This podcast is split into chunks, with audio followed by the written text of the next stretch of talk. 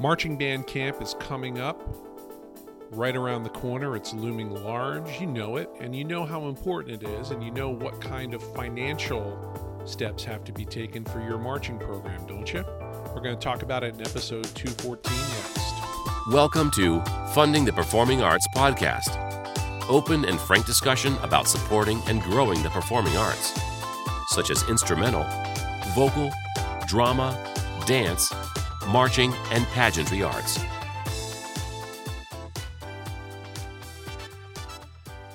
Welcome to the Funding the Performing Arts podcast. My name is Brian Gilbert. Glad to have you back. If this is your first listen to our little corner of the podcast pond, want to welcome you. Don't forget to hit uh, subscribe and make sure you can find us again. Uh, if you go to fansraise.com, that's where all of our other episodes are warehouse. So you can kind of take a trip through. There's a lot of different types of episodes that we do.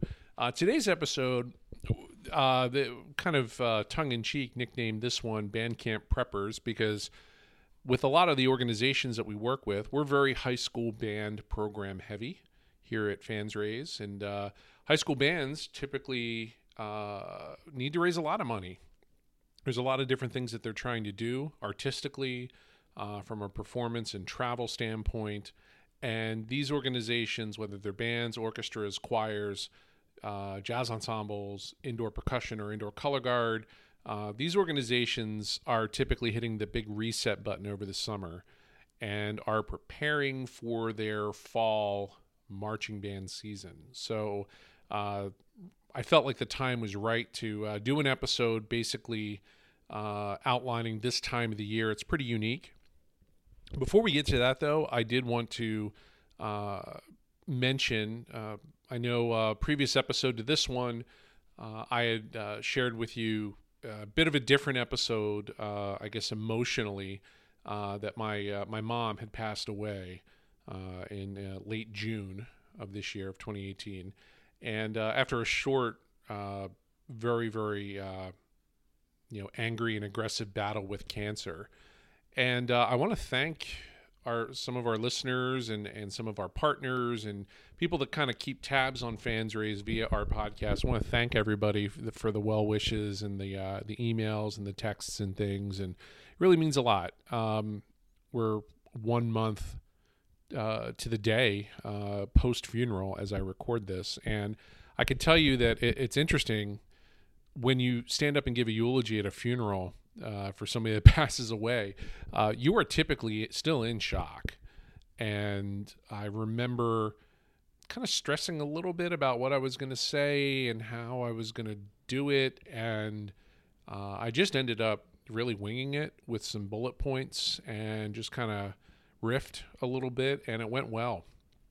And uh, I felt pretty good uh, about uh, the way the funeral went and all of that. And um, but it, I can tell you though that uh, you know, fast forward a, a you know three weeks later, and it's uh, it's a different proposition altogether. Um, you know, it's it's it's been difficult, but we're getting through. And I just want to publicly thank uh, those of you that have reached out. And um, you know, obviously, my mom was a huge advocate for all of my upbringing and my my younger sister's upbringing in band and music and choir. My sister was huge into into vocal uh, performing ensembles as well as indoor color guard, and my mom was behind all of it. So, uh, so moving on for today, I'm going to give you a little bit of an update on what we're working on at Fans Raise. Uh, recently, the activity throughout our community has been really, really active, and I think this is just the time of the year we're in, where we're staring down the barrel of Bandcamp you know, we're here at the end of July. Most of the competitive marching bands that we're working with are well into the show design process, and this is the point in time where, um, you know, directors never want to say no to a designer. Uh, you know, in terms of of of not doing something uh, in a show production, I can completely relate to this based on my background as a band director. So there were some years where we were very theme and prop heavy. There were other years where we uh, made a decided effort to be minimalist and just let the visual and the music uh, and the movement really speak for itself without any uh, auxiliary type of reinforcement. It seems like uh, programs tend to ebb and flow between those two because, you know, a prop heavy show, we know uh, if you've ever been a part of a program that's done a very prop heavy show, with that comes a lot of issues. You've now got the, the cost and expense and manpower of having props, whether they're ramps, whether they are platforms, whether they're backdrops, whether they're objects about the field, um, you know, some sort of tarp, you know, field covering. Um, you know, these things obviously take a lot of pre planning, they take testing, they take uh, resources to design and manufacture, and then not to mention the ability to move these things down the road from stadium to stadium. And then there's also the added logistics in terms of rehearsing with these props because they just don't show up at a competition without rehearsing with them. So there's a lot that goes into all of that and it's it's a big undertaking. So I had a band director recently reach out. It was somebody that had been on our radar. They had uh, been in touch with us last year. We never got a campaign going, but now, um, following a DCI show where that director went and, and saw some drum corps, uh, they already had a theme and a show sketched out, and they were already in the design process. But they go to a drum corps show and they see three different show productions that immediately change, or I should say, alter what decisions, design decisions they had made. And it had to do with some electronics, it had to do with some color guard equipment selections, and it had to do with some visual props. And all three of these things carry a pretty significant price tag with them. So, uh, guard designer sees uh, a very interesting use of color and flag and texture and decides, oh, that's got to be in our closer even though they had already pre planned to reutilize some older equipment that they had in the guard closet. Um, percussion caption head hears some uh, sound patches and some things having to do with microphones and uh, some wireless utilization that uh, just simply they do not have the uh, ability to to remanufacture to, to reproduce that so um, that needs to be purchased and then lastly um, I, there were some props. There were just some some pretty interesting use of uh, visual props that they felt like, hey, if we took some pictures of this and give it to our band boosters, we think we can get these made. Uh, but now with that comes hard costs of uh, storage, transportation, manufacture, materials, um, of all of those things. Uh, so basically his show now costs an additional $28,000 beyond what had already been pre-planned. So that is, that presents a challenge.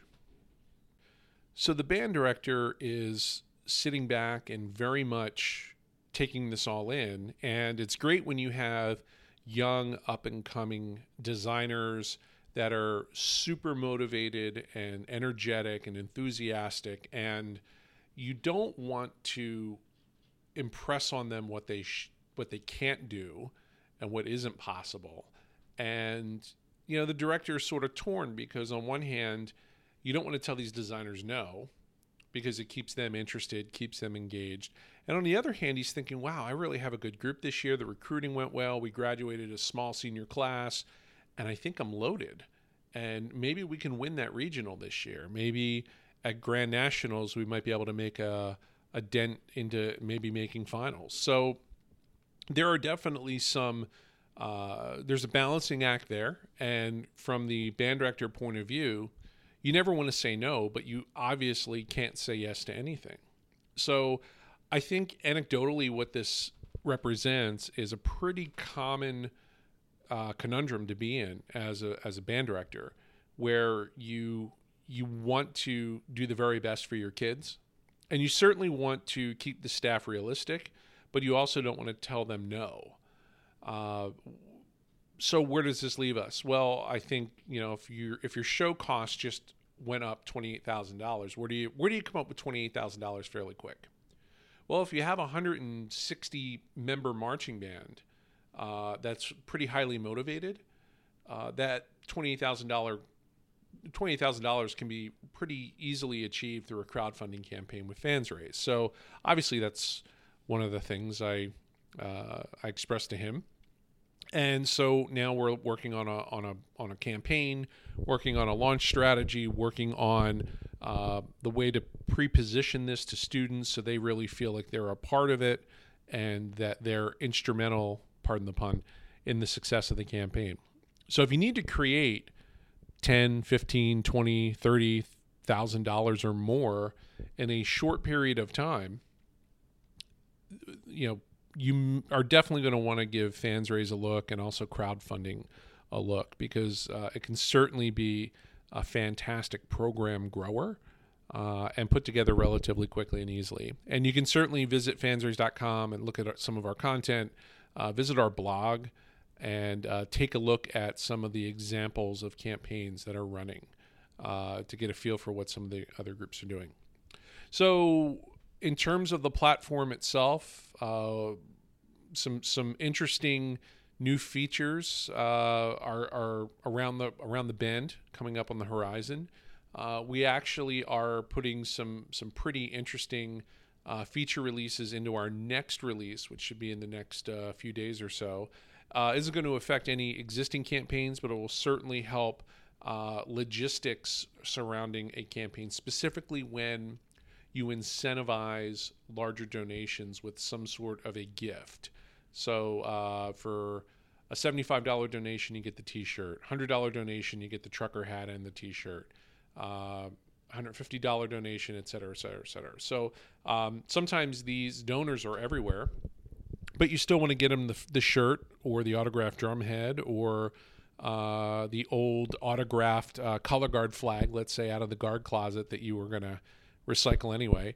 Um, the ability to e- more easily capture physical addresses from donors, uh, and they ha- basically have them opt in to those thank you gifts uh, post donation. So uh, it's pretty interesting, and it certainly helps the logistical side of managing these campaigns uh, on the back end of things. Um, but there are quite a few improvements that are coming down the pike. Uh, a lot of them are under the hood and maybe not quite as obvious, but they just help things run smoother, run better, better analytics, better statistics and data, that sort of thing. So we're excited about that. I know um, we've got in our household here with our family, we've got uh, my my 14 year old uh, is getting ready to. Um, well, first we're going on a week of vacation, and then uh, on or about the 13th, uh, we start band camp which are just local rehearsals that are all day and all night. Um, so it's not like it's a, it's a stay away camp. Uh, and I know lots of groups do that. I've done both. I've, as a director, I've had uh, stay away camps and I've had camps at school. Uh, and they both have their, their advantages and disadvantages. But um, so we're about ready to jump into the into the breach, so to speak, uh, when it comes to uh, my own day to day schedule with my daughter's band camp commitments. So that's going to be fun. So, where are we going from here? Well, in the next couple of episodes, we are going to be talking about specific campaign tactics to help campaigns set up and launch more efficiently, and then also the back end of campaigns, what to do uh, toward the middle end of a campaign to make sure that you're uh, dotting I's, crossing T's, and uh, making sure that you're uh, carrying things through to full completion. So, other than that, I think that's going to be it for today. I want to thank everybody that's a subscriber and a listener to our podcast. And again, visit fansraise.com. Up at the top, you'll see a, a, menu selection for podcasts, and you can take a listen to all of our past episodes there. Uh, also, be sure to subscribe to our blog so you can stay up to date. So that's all for today. This is Brian Gilbert from Fans Raise, and have a wonderful day.